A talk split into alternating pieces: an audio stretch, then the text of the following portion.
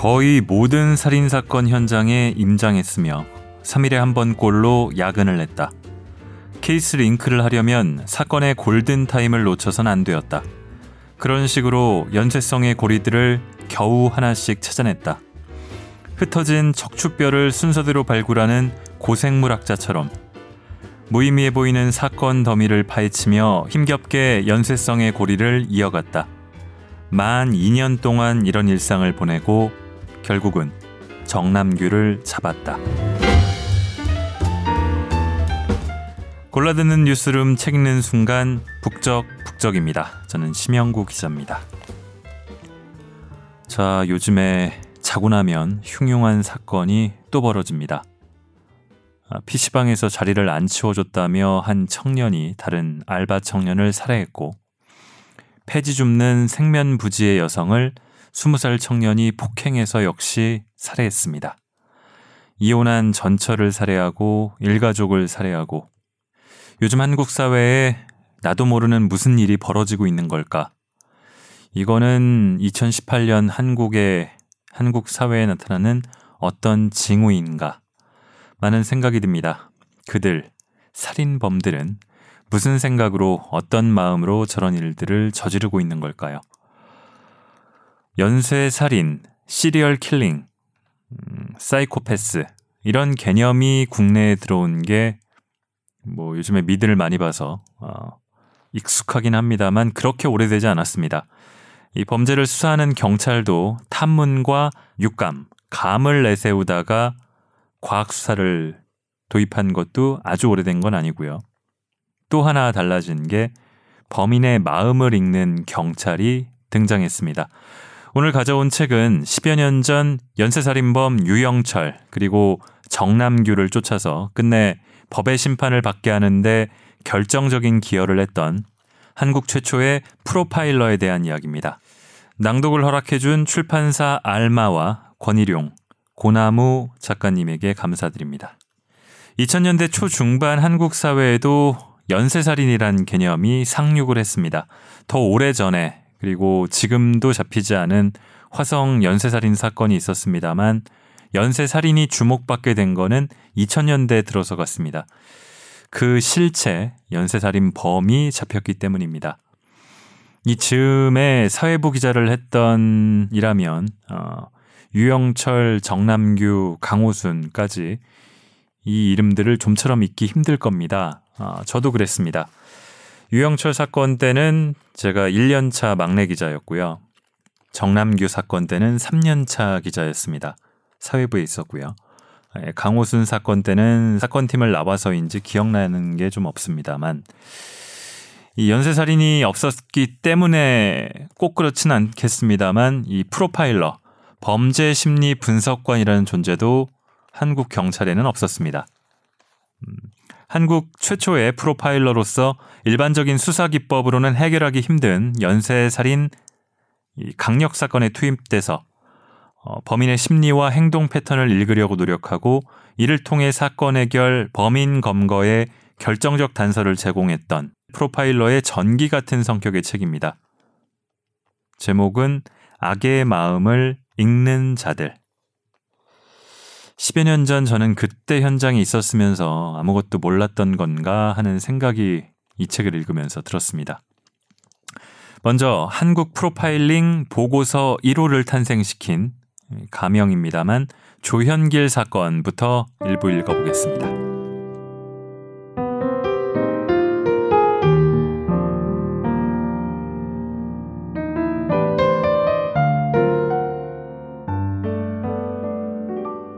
봄날이었다. 2001년 5월 10일 낮 최고 기온이 21도까지 올라갔다. 서울 성동구 중랑천 뚝길 놀이터는 오후 6시에도 날이 좋았다. 중랑천 상류 근처는 저지대다. 예부터 홍수때 범람이 잦았다. 1990년대 말 여름 수해를 입은 주민들이 국가를 상대로 손해배상 청구 소송을 내기도 했다. 그러나 하류인 군자교 근처는 아름답기로 유명한 곳이었다. 2001년 경에도 봄이면 꽃이 많이 피었다. 그날 4살 지연이 가명입니다. 4살 지연이는 주변의 다른 주민들처럼 아버지, 오빠와 산책을 나왔다. 목요일 오후였지만 사람이 많았다. 잠시 아버지가 지연이에게서 눈을 뗐고 여섯 살 오빠는 또래 친구들과 놀았다. 지연이는 아버지, 오빠와 떨어져 혼자 놀았다. 그때 어떤 곱슬머리 남자가 다가왔다. 아저씨가 아이스크림 사줄까? 왼손에 손가락 두 개가 없는 남자는 중랑천 산책로에서 50m 떨어진 군자교 근처 주택가 슈퍼에서 지연이에게 아이스크림을 사줬다. 그리고 그곳에서 50m 거리에 있는 자신의 집으로 아이를 데려갔다. 현관과 창문을 분간하기 어려울 만큼 작은 집이었다. 그날 그 시간 이후 아빠와 오빠는 지연이의 행방을 알 수 없었다. 밤새워 찾았으나 결국 파출소에 미아 신고를 했다.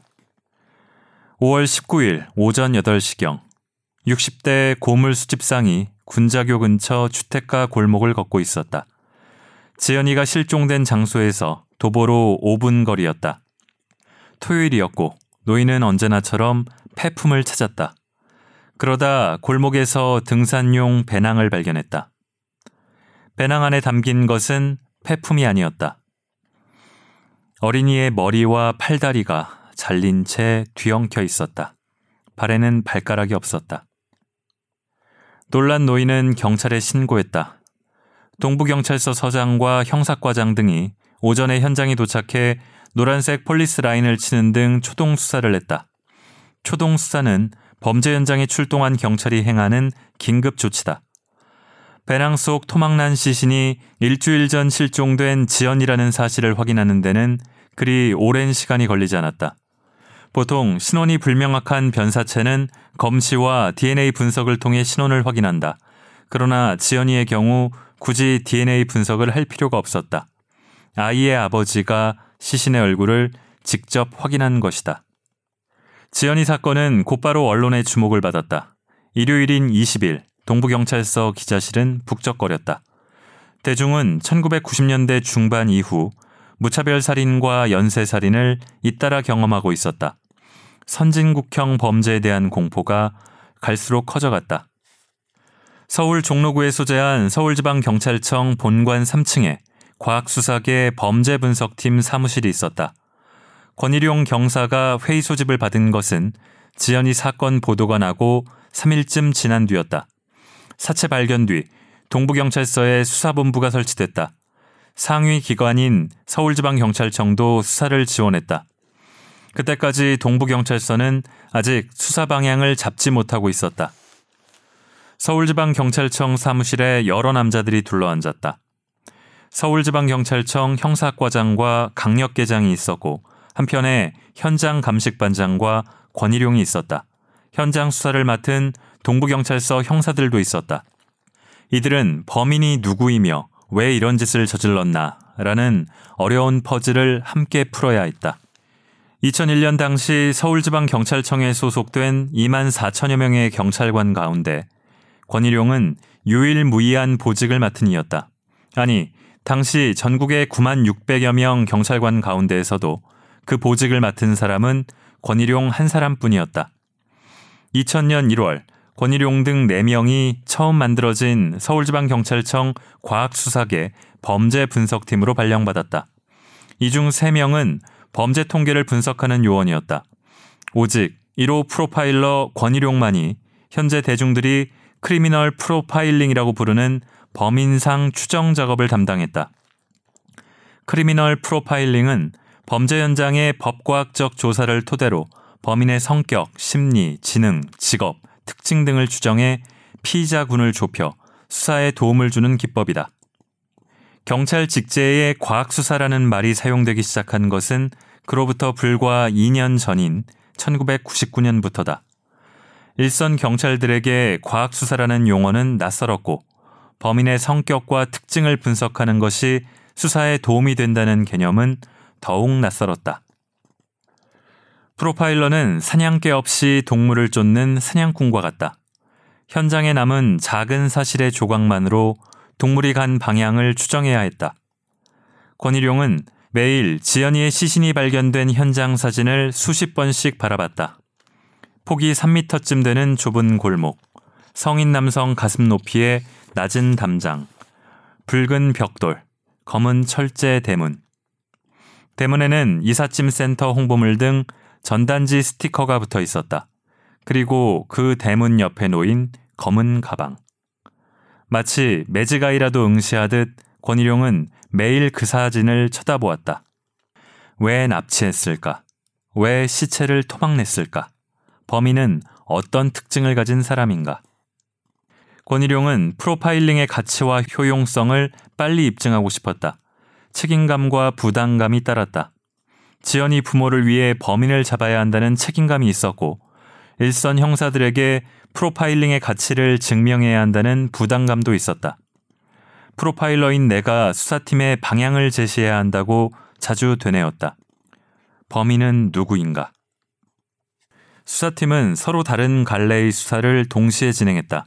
지연이 부모에게 원한이 있을 만한 사람, 인근에서 확인된 정신질환자, 정육점 등 기계톱을 보유한 업소, 성범죄 또는 어린이 대상 범죄 전과자 등 여러 집단을 추적했다. 거기서 그치지 않고 실종 장소 인근의 주택가를 돌며 현관이 눈에 띄는 집을 일일이 방문했다.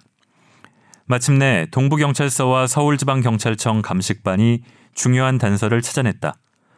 냉동된 지연이 시체의 등 부분에서 일정한 간격으로 가늘고 긴 눌린 흔적이 10개쯤 발견되었다. 냉동실 바닥의 요철 부분에 눌린 자국이었다.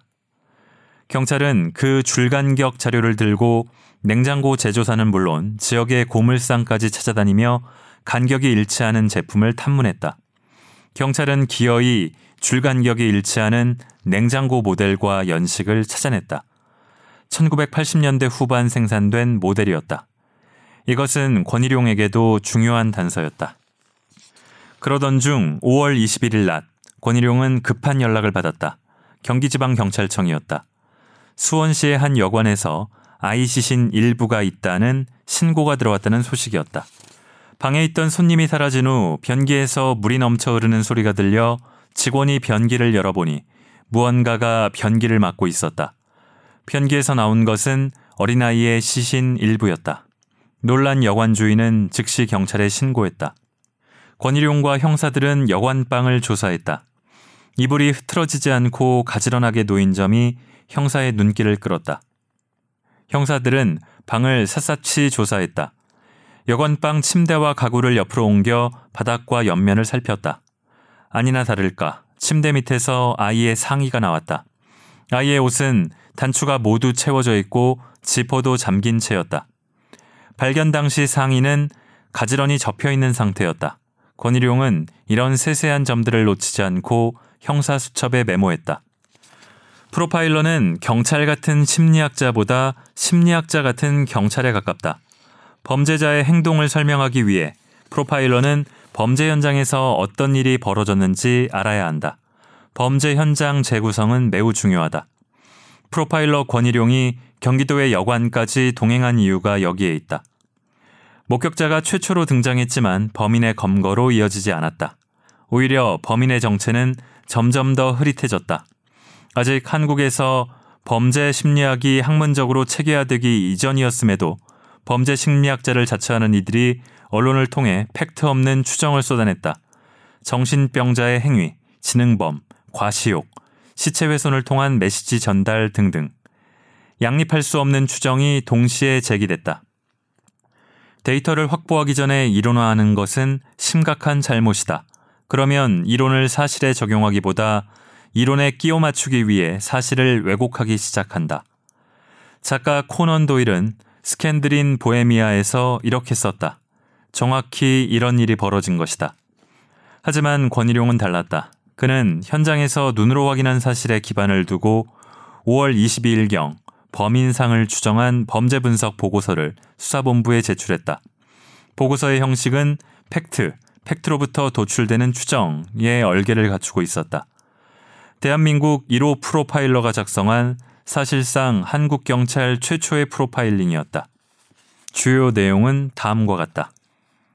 냉동 후 사체 절단, 가정용 냉장고가 아니라 정육점 등의 중대형 냉장고 이용, 시체의 절단면, 절단 형태와 단면 등을 볼 때 냉동식품 등을 절단하는 일을 하는 자로 판단. 시체를 담은 7개의 검정 비닐 모두 깨끗하고 포장 시 2개의 비닐봉지를 사용. 보통 냉동 물건을 판매할 때 2개의 비닐봉지에 담아주는 행태가 있음을 근거로 판단한다면 직업적 습성이 무의식적인 행동으로 나타난 것으로 볼 수 있어 범인은 냉동 물건을 판매한 경력이 있거나 현재 정육점, 생선 판매업소 등에서 일하고 있을 확률이 높다. 시체 절단 경과 시간. 시체 절단에 장시간이 소요된 것으로 보아 가족 없이 혼자 생활하거나 일하는 것으로 추정. 피의자 주거지 추정, 범행 장소. 피해자를 납치한 장소는 지리감각이 없는 사람은 찾기 어려운 장소임. 울거나 반항하는 피해자를 납치하여 먼 거리를 이동하지는 않았을 것으로 보이고 도보로 이용 가능한 가까운 장소로 판단된다. 시간대를 통한 분석. 실종 시간대가 18시 30분경이고 2차 토막 유기 시간이 07시경이므로 범인이 실종 시간 이전에 현장에 도착해 있었다면 일상적인 직장 생활을 하는 자로 볼 수 없으며 회사원 또는 종업원보다 자영업자이거나 범행 당시 일용 노동자 또는 무직일 가능성이 높다. 피의자의 성격. 시체를 무작위로 담은 것이 아니고 부위별로 질서 정연하게 담아 놓았다. 여관에서 발견된 피해자의 상의 단추가 떨어진 것이 없고 하의 지퍼가 잘 채워져 있다. 범인의 성격은 깔끔한 편으로 추정되므로 주거지 등이 잘 정리되어 있고 범행 시 사용한 칼 등도 집안 아무 곳에나 놓여 있지 않고 잘 정리되어 있을 것이다. 결론. 피의자는 혼자 생활하지만 깔끔한 성격의 독거남이다. 집을 수색하면 정리정돈이 잘 되어 있고 범행 도구 역시 잘 정리되어 있을 것이다. 범행 장소나 주거지는 실종 장소에서 피해자의 집 쪽으로 도보 이용 가능한 장소일 수 있다. 납치, 성추행, 사체절단, 유기 등의 행동으로 보아 연령대는 30대 중후반에서 40대 초반이고 학력은 중퇴거나 중도일 정도다. 정육점, 생선 판매 등 냉동식품을 판매한 경력이 있거나 절단 관련 일을 하는 자일 수 있고 한 곳에 오래 근무하지 않고 자주 직장을 옮기는 자이다. 현재 직업은 정육점, 횟집, 식당 등을 혼자 운영하는 자이거나 종업원이라면 심야 근무 혹은 교대 근무를 하는 자로 추정되고 범행 약 1개월 전후로 실직한 자일 수 있다. 전과가 있다면 폭력이나 사기 같은 대인 범죄보다는 절도 등의 범죄로 중고교 시절 처벌받은 경력이 있을 것이다. 성적 콤플렉스가 있는 자로 경기도 광주 부근에서 일하였거나 거주한 적이 있으며 가까운 친구가 별로 없는 자이다. 권일용은 이 보고서를 수사팀에 건넸다. 당시에는 언론도 대중도 주목하지 않았지만 최초의 프로파일링 보고서가 최초로 현장 수사팀에 전달된 순간이었다. 하지만 여전히 넘어야 할 문턱이 있었다. 당시 수사팀은 처음에 이 보고서를 그다지 주목하지 않은 것으로 전해진다. 그러나 권일용은 골방의 심리학자가 아니었다. 그는 순경 공채 출신의 형사였다. 프로파일링에 대해서 일선 형사들이 느낄 낯선 감정을 충분히 이해했다. 일선 형사들은 범인상을 추정해 용의자 집단을 좁힐 수 있다는 사실을 믿기 힘들어했다. 권일용은 동부경찰서를 직접 찾아가 수사팀 형사들에게 보고서 내용을 구두로 설명했다. 동부경찰서는 권일용이 직전까지 근무했던 경찰서이기도 했다. 170cm 초반의 키에 짧은 헤어스타일, 두꺼운 삼두박근과 악력 강해 보이는 손을 가진 권일용은 현장 경찰들에게 쉽게 다가갔다. 결국 수사팀은 성범죄자, 독거라는 프로파일링 보고서 핵심 내용을 받아들인 것으로 알려진다. 훗날 권일용은 내 보고서를 인정했다기보다 수사팀과 대화를 나누면서 의견을 직접 전달한 것이 더 큰 효과가 있었던 것 같습니다. 라고 당시를 돌이켰다. 일단 보고서를 받아들인 경찰은 수사의 속도를 냈다. 수사팀은 실종 장소 인근에 사는 성범죄 전과자 30여 명의 명단을 확보했다. 이들 중에 혼자 살면서 해당 모델 냉장고를 소유한 사람을 탐문했으나 발견하지 못했다. 권일용의 프로파일링이 틀렸던 것일까? 수사팀 가운데 한 형사가 다른 방식으로 피의자군을 추렸다. 이번엔 성범죄 전과자 명단에서부터 시작해 지역 탐문을 해나가는 과정을 반대로 하는 방식을 시도했다. 동사무소에서 3, 40대 독거 남성 120여 명의 명단을 확보해 역으로 이들의 전과 조회를 한 것이다. 미성년 성범죄 전과자가 4명 나왔다. 앞서 경찰청에서 받았던 전과자 명단에 없는 이들이었다. 주소지 이전 신고 시점 차이로 벌어진 일이었다. 수사팀은 이 4명의 집을 찾아갔고 그 중에서 유력한 한 곳을 찾아냈다. 권일용도 연락을 받고 바로 차에 올랐다. 사건 발생 초기 지역 탐문 때 형사들이 이 집을 지나친 이유가 있었다. 군자교 근처 다세대 주택 골목에 있었고 현관이 마치 낡은 창문처럼 작았다. 사람 사는 집 같지 않아서 형사들이 간과했던 거죠. 실종 장소에서 5분 거리였다. 5월 28일 오전 권일용과 수사팀 형사 몇 명이 현관을 두드렸다. 아무도 대답하지 않았다. 경찰은 집주인에게 부탁해 문을 열었다. 집 안에는 권일용과 서울경찰청 현장감식반 형사 2명만 들어갔다. 나머지 형사들은 범인이 올 것을 대비해 근처에서 잠복했다. 집에 들어갔는데 느낌이 딱 왔어요. 아, 애가 여기서 죽었구나. 냉장고를 열어보니까 낚시 가방이 있었고, 가방을 열어보니 여자아이 머리핀이 나왔어요. 권일용이 당시 상황을 떠올렸다. 집안 풍경은 권일용의 프로파일링과 놀라울 정도로 일치했다. 낡은 흰색 냉장고가 오른편에 있었다. 볼품없고 낡은 물건들이 가지런히 정리되어 있는 것이 권일용의 눈에 띄었다. 양말도 더러웠지만 가지런히 널린 채였다. 그곳에서 형사들은 칼과 톱을 발견했다. 잠적한 피의자를 검거하는데 조금 더 시간이 걸렸다. 피의자의 전직장을 통해 수표를 추적하고 신용카드 사용 지역을 알아냈다. 5월 29일 오후 5시 수사팀은 여관에 있던 조현길, 가명입니다. 조현길을 체포했다. 경찰은 피의자 신문 등을 통해 범행의 전모를 파악했다. 1998년 2월 미성년자 강제추행 치상죄로 서울중앙지법에서 유죄 판결을 받은 조현길은 2년 6개월간 교도소에서 징역을 살고 2000년 6월에 출소했다.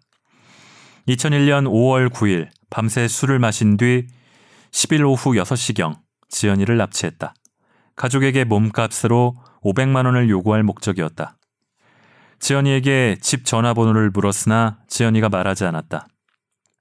조연길은 범죄가 발각될까봐 두려워 지연이의 목을 졸랐다. 경찰 조사 과정에서 권일용의 프로파일링이 실제 조연길의 특징과 거의 일치한다는 사실이 밝혀졌다. 범행 당시 조연길의 나이는 40살 언저리였다. 초등학교만 겨우 다닌 조연길은 10대 중반의 상경에 육체 노동을 주로 했다. 그 과정에서 생선 장사도 했다. 공장에서 일하다 손가락 두 개를 잃고 대인 관계에서 어려움을 겪었다. 특히 여성에 대한 자신감을 잃어서 정상적인 이성 관계를 맺지 못했다. 사건 초기 언론의 추정과 달리 조연길은 정신병자도 아니었고 과시욕이 있는 뒤틀린 고학력자도 아니었다. 조연길은 잡혔지만 권일용의 일은 끝나지 않았다. 냉혈한의 마음을 분석하는 작업이 남았다. 크리미널 프로파일링은 범인을 잡기 위해 실시한다. 그러나 체포 이후 범죄자 심리 분석 보고서도 필요하다. 이들이 교도소에서 교화될 수 있는지, 다른 경범죄자들과 교화 프로그램을 달리해야 하는 것인지, 재범 가능성은 없는지 등은 국가와 시민에게 중요한 문제였다. 권일용의 다음 보고서는 이 문제를 판단하는 자료가 될 것이다. 이는 향후 유사한 범죄 수사에도 참고 자료가 된다. 권일용이 답을 찾으려 한 질문은 다음과 같았다. 왜 똑같은 환경에서 누군가는 타인의 고통에 대한 공감 능력을 상실한 괴물이 되고 누군가는 정상인으로 남는가? 해답은 쉽게 찾아지지 않았다. 조연길과 면담한 초여름의 그날은 권일용에게 평생 남을 기억이 됐다. 한번 열고 들어가면 안에서는 다시 열리지 않는 문을 통해 어두운 방으로 들어선 것과 같은 기억이었다. 냉혈한을 잡기 위해 냉혈한을 이해해야 한다.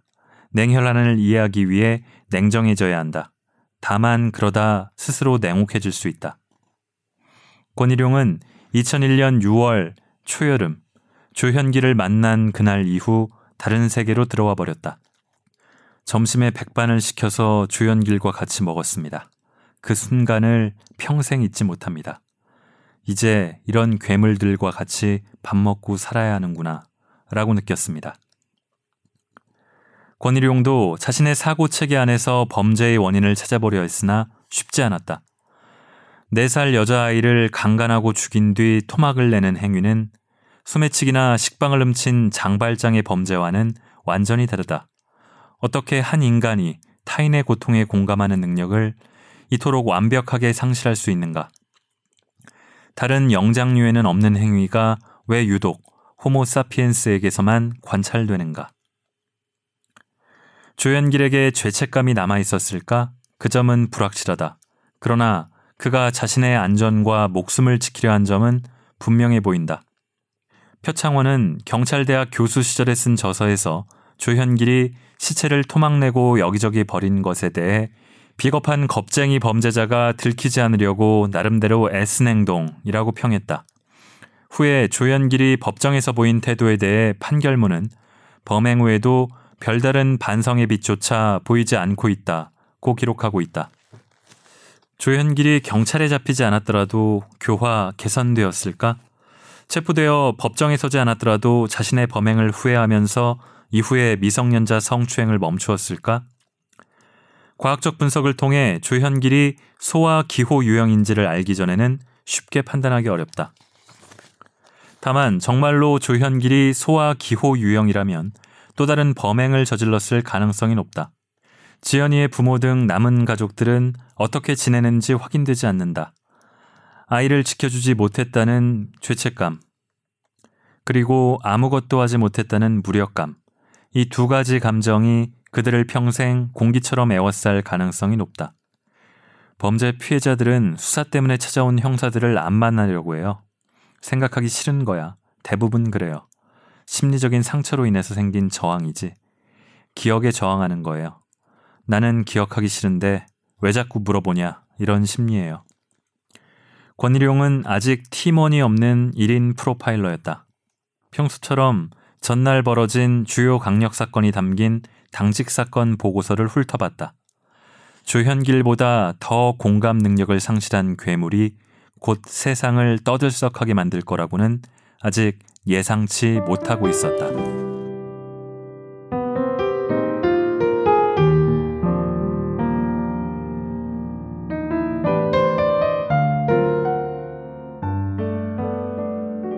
자, 프로파일러의 시각으로 본 사건과 이 전기적 구성의 전개. 기자 출신 논픽션 작가의 서술이긴 합니다만 일련의 사건들이 그저 담담히 작성된 것들만 읽어도 듣기 수월하지 않을 것 같습니다. 그래서 좀 건너뛰면서 읽었는데도 어, 듣기 불편하실 부분이 있을 것 같네요. 이 마지막 부분에서 예고했듯이 다음은 보통 희대의 연쇄살인마로 불렸던 유영철 사건입니다. 유영철은 지금도 멀쩡하게 교도소에 수감돼 있습니다. 2004년에 잡혔으니까 14년, 어, 15년째 수감돼 있는데요. 사형 선고를 받았지만 집행은 되지 않고 있습니다.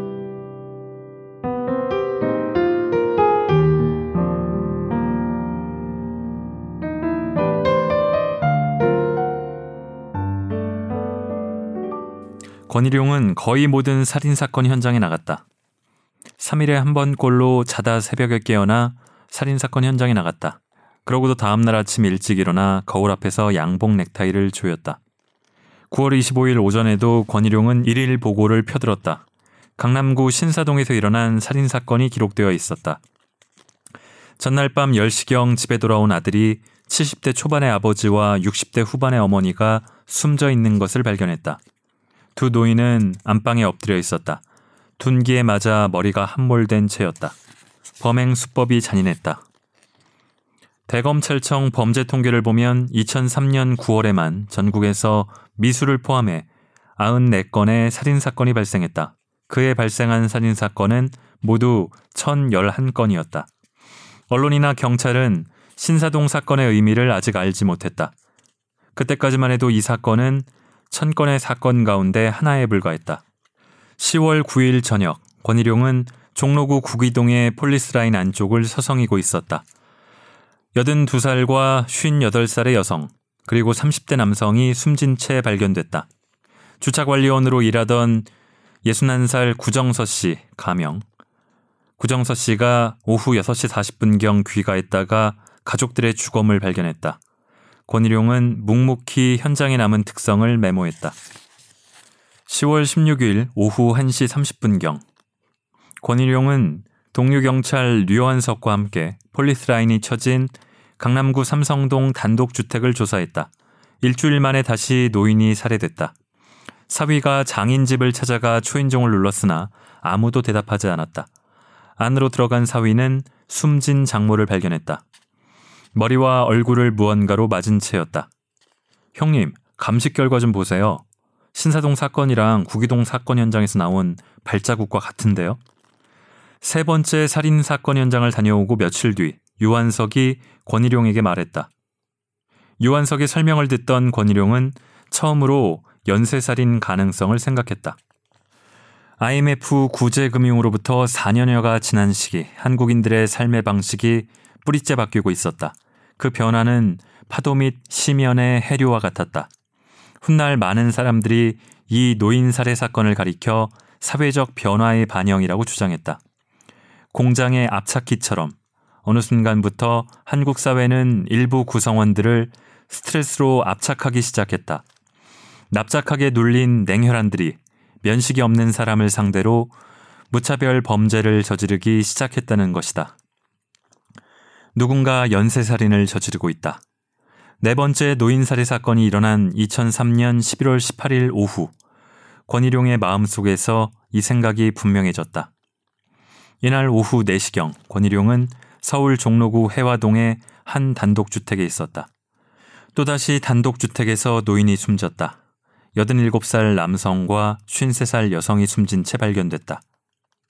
숨진 노인의 딸이 오후 3시에 집 문을 열었을 때 실내에는 연기가 가득했다.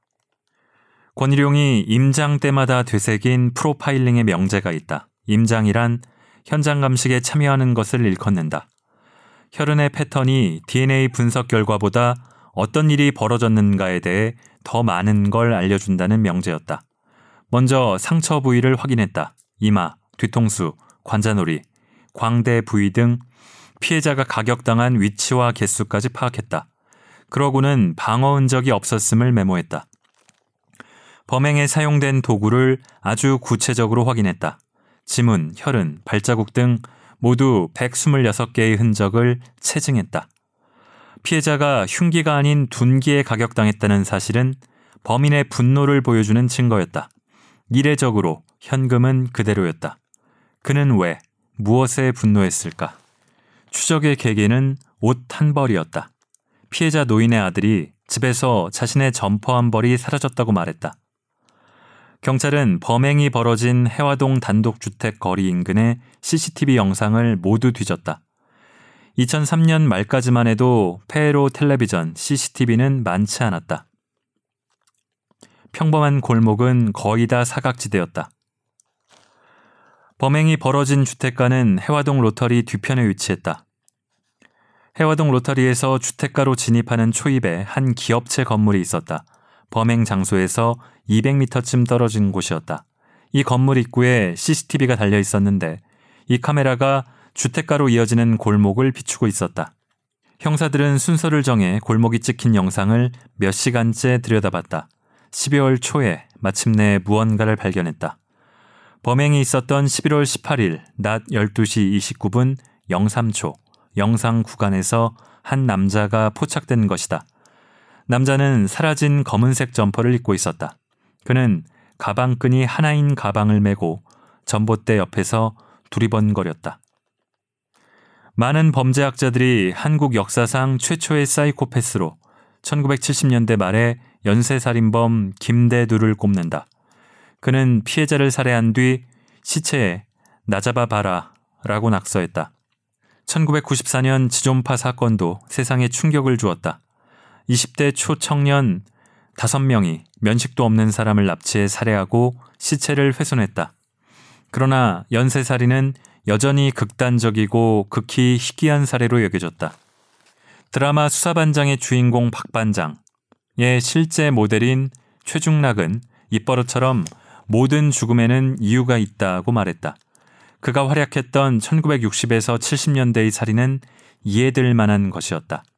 그러나 2003년의 노인 연쇄살인은 IMF 구제 금융 이후 4년이 지나 벌어진 일이었다. 돈이 목적이 아닌 잔혹한 연쇄살인은 최중락 시대의 살인과 달리 이해하기 어려운 현상이었다. 어쩌다가 인간이라는 영장류 가운데 타인의 고통에 조금도 공감할 수 없는 개체가 태어났나.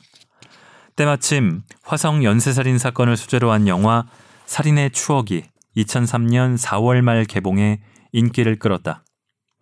11월 말부터 수사는 그전까지 경찰이 경험하지 못한 단계로 넘어가 있었다.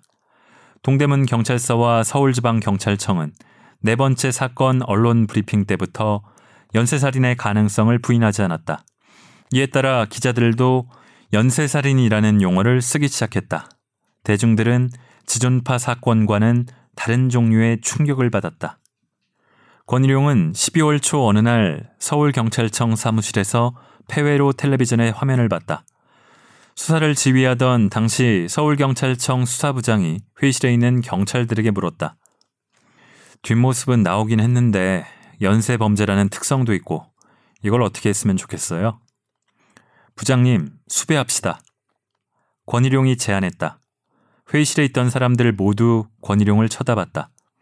인적 사항도 몽타주도 없이 뒷모습밖에 없는 상황에서 피의자를 수배하자는 생각은 이례적이었다. 권일용의 의도는 따로 있었다. 먼저 시간을 벌어야 한다고 생각했다. 그는 프로파일러의 첫 번째 임무는 시민의 안전이라는 프로파일링 교과서의 구절을 우선 떠올렸다.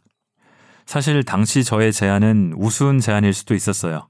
왜냐하면 뒷모습 사진만 가지고는 사람을 찾을 수 없었거든요.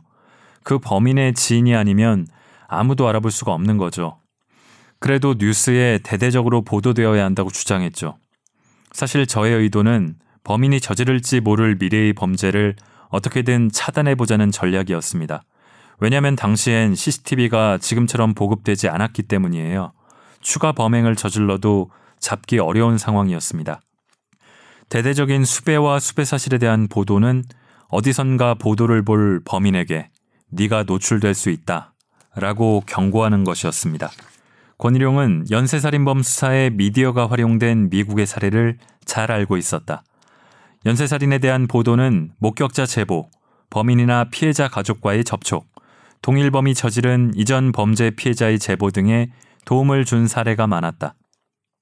동시에 권일용은 미디어는 양날의 검이라는 미국 프로파일러들의 경고 또한 마음에 새기고 있었다. 경찰의 언론 브리핑에 범죄자를 잡기 위한 것이라는 의도가 있음이 보도에 드러나서는 안 되었다. 구체적이 돼 수사에 영향을 주는 어떤 핵심은 보도되지 않아야 했다. 보도를 통해 경찰의 의도를 파악한 범죄자가 범행 수법을 바꿀 가능성이 있기 때문이다. 가령 낮에 빈집에 들어가는 기존 범행 수법을 밤에 피해자를 납치하는 수법으로 바꿀 경우 동일 범인지 아닌지 연쇄성 판단을 할 수 없게 된다. 서울경찰청과 권일용은 줄타기를 택했다. 경찰은 폐해로 텔레비전에 찍힌 화면을 언론에 공개하기로 결정했다. 대대적인 언론 보도 이후 권일용의 주장처럼 실제로 두 달간 범죄가 멈췄다. 미디어를 통한 수사는 양날의 검이다. 가능성은 두 가지였다.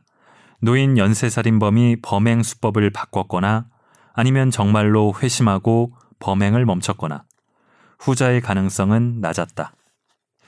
수사팀은 기존의 방식대로 우선순위를 정해 움직였다. 대낮에 이렇게 범행을 저지르고 피가 묻은 상태에서 도망을 갔는데도 불구하고 목격자가 없다면 차량을 이용한 범죄일 가능성이 높다는 주정하에 차량 수색에 집중했다. 폐해로 텔레비전이나 블랙박스가 거의 없던 때였으므로 경찰은 범행이 벌어진 뒤 근처에 주차된 차와 목격자를 닥치는 대로 수색했다. 권일용은 다른 각도로 접근했다. 목격자가 없는 이유가 차량을 이용했기 때문이 아니라는 생각이 들었다. 그는 도시의 무관심이라는 사람들의 심리적 상태에 주목했다. 대도시에서 무관심은 공기 같은 것이다. 권일용은 비슷한 시기인 2004년 1월경에 있었던 한남동 주택가 강도살인 사건에서 무관심이라는 공기를 처음으로 느꼈다. 그때 그는 강도살인 현장에 감식팀과 함께 출동했다. 다행히 부잣집이라 CCTV가 존재했다. 화면을 지켜봤다. 범인이 주택에 침입해 피해자를 흉기로 찔렀다. 그 와중에도 범인은 손을 다쳐 피를 흘리며 집을 빠져나갔다. 피가 이제 길에 떨어져 있죠. 그걸 추적해서 피를 추적해서 가봤더니 핏자국이 그 골목 안에 있는 문이 열려 있는 어느 집 근처까지 이어져 있어요. 피가. 그 주변을 내가 CSI 옷을 입고 서성거리고 있었습니다. 권일용이 말했다. 무슨 일이 났나요? 주민 한 사람이 지나가면서 물었다. 저 위에 강도 사건이 나서 제가 지금 주변을 돌아보고 있습니다. 권일용이 답했다. 아, 어떤 사람이 아까 우리 집 앞마당에 와서 손에 묻은 피를 씻고는 안경하고 휴대폰을 떨어뜨리고 갔습니다. 주민이 말했다. 그러면 신고를 하시지 왜 신고를 안 하셨습니까? 아니, 누가 와서 손 씻고 가는데 뭐라고 신고를 합니까? 그건 범죄가 아니지 않습니까? 열려있는 자기 집 문을 지나 사람이 마당에 들어왔다. 허락도 받지 않고 수도를 틀고 손을 씻는다. 그러나 해코지는 하지 않고 다시 나간다. 굳이 법적으로 판단한다면 가택 침입이지만 시간도 짧고 물리적, 신체적 피해도 없다. 더구나 경찰에 신고하는 것은 귀찮은 일이다. 사람들이 자기와 관련 없는 일이면 굳이 신고하지 않는구나. 권일용은 한남동 현장에서 돌아오면서 그렇다면 우리가 노인 연쇄살인 사건 수사에서 차에 집착할 이유는 없다고 생각했다. 훗날 노인 연쇄살인범이 잡힌 뒤 그가 몸에 피를 묻힌 채 대낮에 지하철 화장실에 들렀어도 아무도 신고하지 않았다는 사실이 드러났다. 그것이 하루 유동 인구가 수백만 명에 이르는 메트로폴리스 서울의 공기였다. 나와 무관한 사람들이 늘 내 옆을 지나가는 도시. 권일용이 주목한 것은 폭력성이었다. 현장은 원한 관계나 이해관계와는 다른 무언가를 보여주고 있었다. 권일용은 범인이 현대적인 무차별 살인자일 가능성이 높다고 보았다. 실제로 권일용의 분석은 훗날 체포된 노인 연쇄살인범의 실체와 상당 부분 일치했다. 권일용은 머리가 계속 무언가에 짓눌리는 것 같은 기분이었다. 케이스 링크에 연결점이 사라진 것이다. 주택에 침입해 노인을 살해하는 범죄는 더 이상 보고되지 않았다. 매일 보는 수십 건의 살인 사건 중에 노인 연쇄살인범이 저지른 범죄가 있는 걸까? 그는 어디로 사라졌나? 무얼 하고 있나?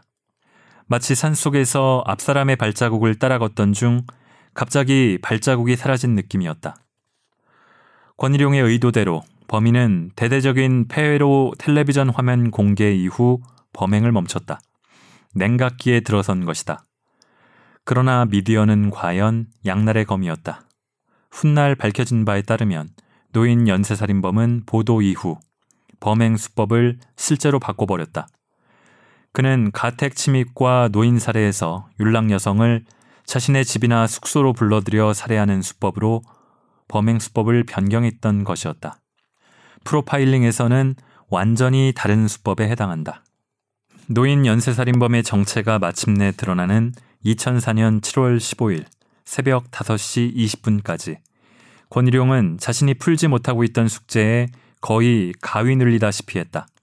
그때까지 4건의 노인살인 사건은 답보 상태였다. 권일용이 프로파일링 보고서에 담은 내용은 체포 뒤 상당 부분 사실로 입증됐지만 수사의 골든타임 때 수사팀의 명확한 방향을 제시하거나 수사 대상자를 더 좁히지는 못했다. 권일용은 2004년 상반기에 국립병원을 찾아 이러한 나날은 예기치 않게 끝났다. 2004년 7월 15일 새벽 5시 20분 신촌 오거리 근처에서 노인 연쇄살인범이 잡혔다. 체포 과정은 이 사건을 다룬 영화 추격자에 어느 정도 묘사돼 있다. 7월 12일 출장 마사지를 하는 성매매 여성이 업주에게 전화를 걸어 납치되고 있다 는 말을 남기고는 사라져버렸다. 서울경찰청이 이를 인지했다. 서울경찰청 기동수사대 경장 양필주가 15일 새벽 2시에 업주에게 걸려온 출장 마사지 신청 전화를 추적했다. 그리고 새벽 5시 20분에 납치범을 검거했다. 이 여성 납치범이 노인 연쇄살인범이자 저 악명 높은 유영철이라는 사실은 보도를 통해 많은 사람들이 알고 있다. 그러나 2004년 7월 15일 오후 6시 시점에 서울경찰청 기동수사대 형사들이 마주한 유영철은 그저 성매매 여성 납치 살해 피의자일 뿐이었다. 혐의를 받는 납치도 단 한 건이었다. 경찰이 그의 범행을 case link하지 못하면 그는 비교적 가벼운 형사처벌만 받을 것이었다. 다른 증거물도 없었다. 자백을 둘러싼 심리 싸움, case link. 경찰이 직면한 과제였다. 진실을 감추려는 유영철과 파헤치려는 경찰의 싸움이었다. 수사 백서에 의하면 유영철은 혐의를 계속 부인하고 허위 진술을 했다. 수사는 오후 6시까지 이어졌다. 이때만 해도 형사들의 신문은 성매매 여성 납치 사건에 집중됐다. 눈앞에 앉아 있는 짙은 눈썹에 중저음 목소리를 가진 남자가 지난해 언론을 떠들썩하게 만들었던 노인 연쇄살인의 범인일 거라고는 누구도 생각지 못했다. 유영철이 처음으로 자신의 입으로 노인 연쇄살인 사건을 언급한 것은 이날 오후 6시에서 밤 10시 사이에 어느 시점이었다. 무슨 심리에선지 유영철은 갑자기 형사에게 내가 구기동, 해화동 등 세계소 노인살인 사건의 범인이라고 말했다. 발언을 보고받은 서울경찰청 수사부장과 기동수사대장 그리고 권일용 등 10여 명이 그날 밤 해화동으로 향했다. 그런데 경찰차 안에서 돌연 유영철이 발언을 번복했다. 유영철은 밤 11시 30분 다시 서울경찰청에 돌아와 다큐멘터리 방송을 보고 해화동 사건의 내용을 안 것뿐이라고 말했다. 경찰들은 유영철의 심리를 종잡을 수 없었다. 증거가 없었으므로 자백하는 유영철의 입만 쳐다볼 수밖에 없었다. 조사는 어이없는 이유로 중단됐다. 밤에 조사받던 유영철이 간질 증세를 보여 경찰이 잠시 수갑을 풀어준 사이 그가 도망친 것이었다. 유영철은 그날 새벽 어머니와 여동생을 만나 택시비를 받았다. 경찰은 오전 11시 40분에 영등포 부근에서 유영철을 겨우 다시 체포했다. 그러고는 그가 소지하고 있던 위조경찰 신분증과 성매매 여성 납치 등에 대한 조사를 재개했다. 유영철로 하여금 입을 열게 만든 것이 당시 서울경찰청 수사부장이라는 점은 분명해 보인다.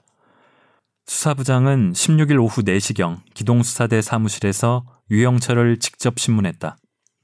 유영철의 심리를 흔든 것은 한 장의 사진이었다. CCTV에 찍힌 어느 남자의 뒷모습. 유영철, 이거 네 뒷모습 아냐? 유영철은 혐의를 인정했다. 이후 묵묵히 구기동 노인 살해 사건에 자술서를 쓰기 시작했다. 출장 마사지 성매매 여성을 숨지게 한 사실도 인정했다. 마포구 노고산동 서광대 뒷산 산책로 8부 능선에서 사체 한 구가 발견됐다. 유영철 자백의 신빙성이 최초로 입증됐다. 유영철이 체포되어 범행을 자백한 뒤에도 권일용은 제때 퇴근하지 못하고 모든 감식 현장을 찾았다. 그에게는 아직 과제가 남아 있었다. 괴물을 철저히 파헤쳐야만 미래의 괴물을 막을 수 있었다. 유영철이 범행 수법을 바꾼 과정, 이유, 심리를 파헤쳐야 했다. 유영철은 16일 밤 11시부터 다음날 새벽까지 자신이 저지른 살인사건의 자술서 및 사체 은닉 현장에 약도를 작성했다. 17일 오전 8시 서대문구 봉원동 봉원사 부근에서 성매매 여성 등의 사체 10구가 마저 발견됐다.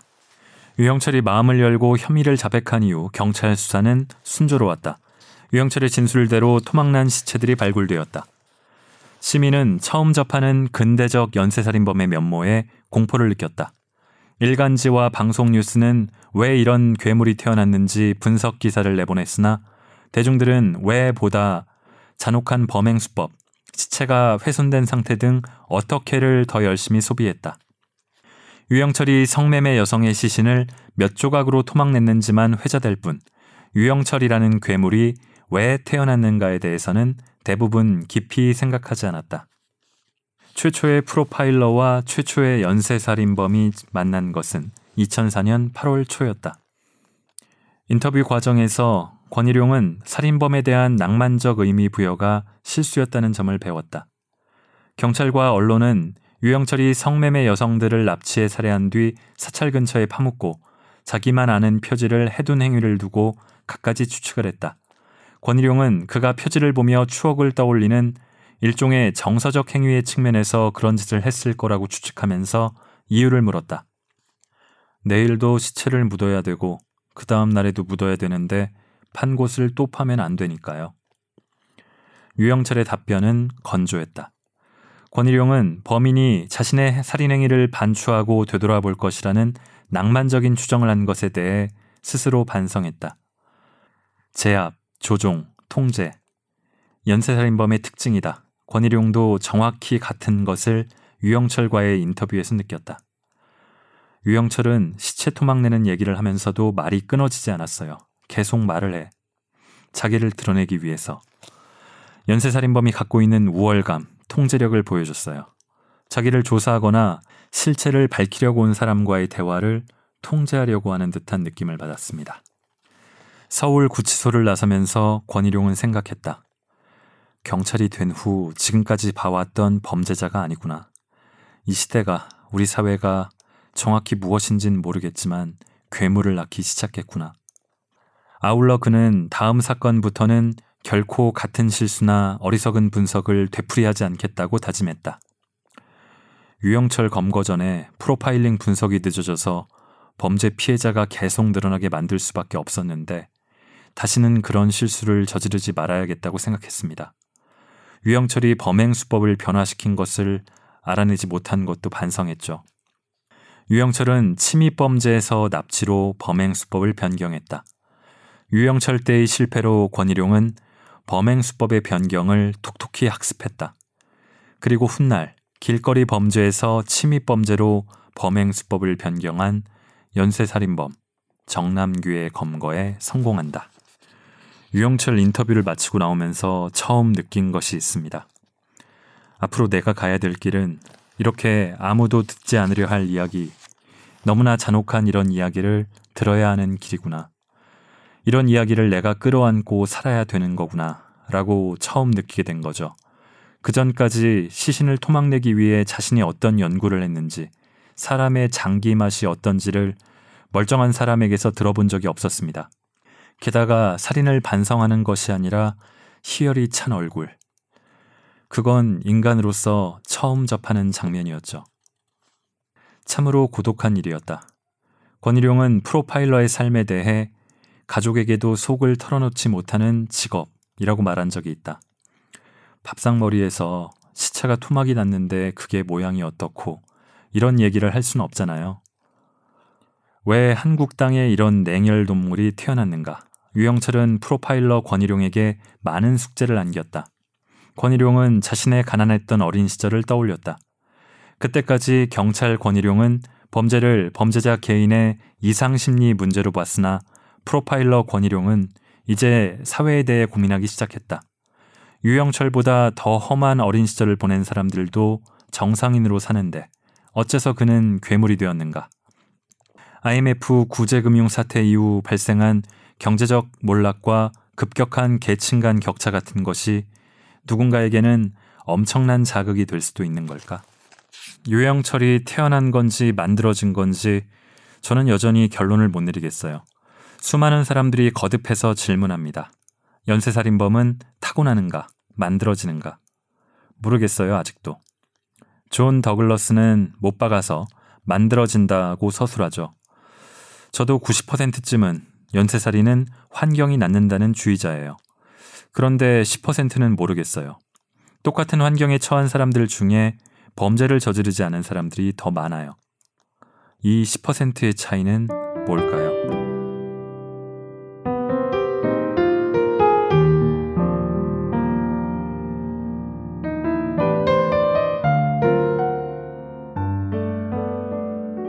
정남교 부분에 대해서는 제가 좀더 어, 취재를 했었기 때문에 뭐 할 말이 약간 더 있습니다만 어, 제가 아는 거는 굉장히 사소한 부분이고 책을 읽어보셨으면 합니다. 이 유영철 사건에서 어, 얼마간의 실패를 맛본 프로파일러 권일용이 더 본격적으로 활약을 하는 그런 부분이 드러나는 대목이기도 합니다. 자, 이 악의 마음을 읽는 자들, 연쇄살인범의 마음을 저 같은 평범한 필남필부들이 건강한 시민들이 읽을 필요까지는 없겠습니다만 꼭 필요한 일을 처음으로 한국에서 개척해서 활동한 이 프로파일러 1호와 그의 후예들에 대해서 아주 잘 알지는 못하더라도 응원하는 마음을 가졌으면 좋겠다는 생각을 했습니다. 왜 그들은 공감 능력이라고는 조금도 없이 타인을 무참히 살해하는가? 그 질문은 2018년 11월 현재도 유효한 것 같습니다. 악의 평범성일까 특이성일까 아니면 다른 무엇 또 나한테는 숨어 있는 악마성은 없나? 한번 읽어보시면 좋을 것 같습니다. 자, 2주 전에 소강호 완역판 출간에 기쁜 마음으로 소강호 몇 부분을 발췌해서 읽었습니다. 그때 김용 선생의 연세를 다시 확인하고는 24년생이었는데, 와, 고령이시네. 했는데, 업로드한 뒤에 이틀 만에 김용 선생이 우화 등선하셨습니다. 저도 그랬지만은 김용 선생을 추모하는 팬들이 어, 많은 댓글을 남겨주셨습니다. 오하요 오하영님 퇴근을 앞두고 작가님 부고를 들었습니다. 올겨울엔 김용 작품을 끼고 보내야겠습니다. 성치 기현님 너무 좋았습니다. 세 번째 듣고 있네요. 개인적으로 최고의 장면 중 하나는 동방불패와 1대4로 싸울 때라고 생각합니다. 김용 작가의 명복을 빕니다. 독고 짜장님. 아, 다운받고 좋아했는데. 독고국어미 제게 독고 짜장으로 남았지만 작가님은 이리 쉬이 가셨습니다. 반가움과 아쉬움이 같이 오고 가네요. 강호의 슬픔도 덧없을는 듯 합니다. 더마린 더파베님. 학창시절 즐겁게 보던 책을 완역본으로 들으니 새롭고 반갑네요. 그런데 김용 선생의 사망 소식은 슬프네요. LKH12님. 음, 소강호 제목 보자마자 다운받아 들었습니다. 추억 회상하며 잘 들었는데 갑자기 오늘 돌아가셨다는 뉴스가 나오네요. 명복을 빌고 추후 다른 작품도 읽어주시면 감사하겠습니다. 하광희님. 중3 때 우리 반에 영문 신드롬이 있었죠. 옛 추억이 생각나는 에피소드였습니다. 재미나게 잘 들었습니다. 자, 김용 선생과 무협소설에 은거 자중하는 팬들이 많고 또 그를 추모한다는데 저 또한 슬픈 와중에도 기쁘고 감사했습니다. 내년에 철룡팔부와 녹정기도 출간되고 그때까지 북적북적을 하고 있다면 낭독할 수 있었으면 좋겠습니다. 아, 소호강호를 교훈 삼아서 더 잘. 그 전에 제가 또 사랑하는 한국 무협소설 중에서도 낭독할 기회와 인연이 닿았으면 좋겠네요. 오늘도 길었습니다. 지금 녹음하는 와중에 한국 사회를 실제로도 뒤덮은 이 미세먼지가 좀 거쳤으면 좋겠습니다. 고맙습니다.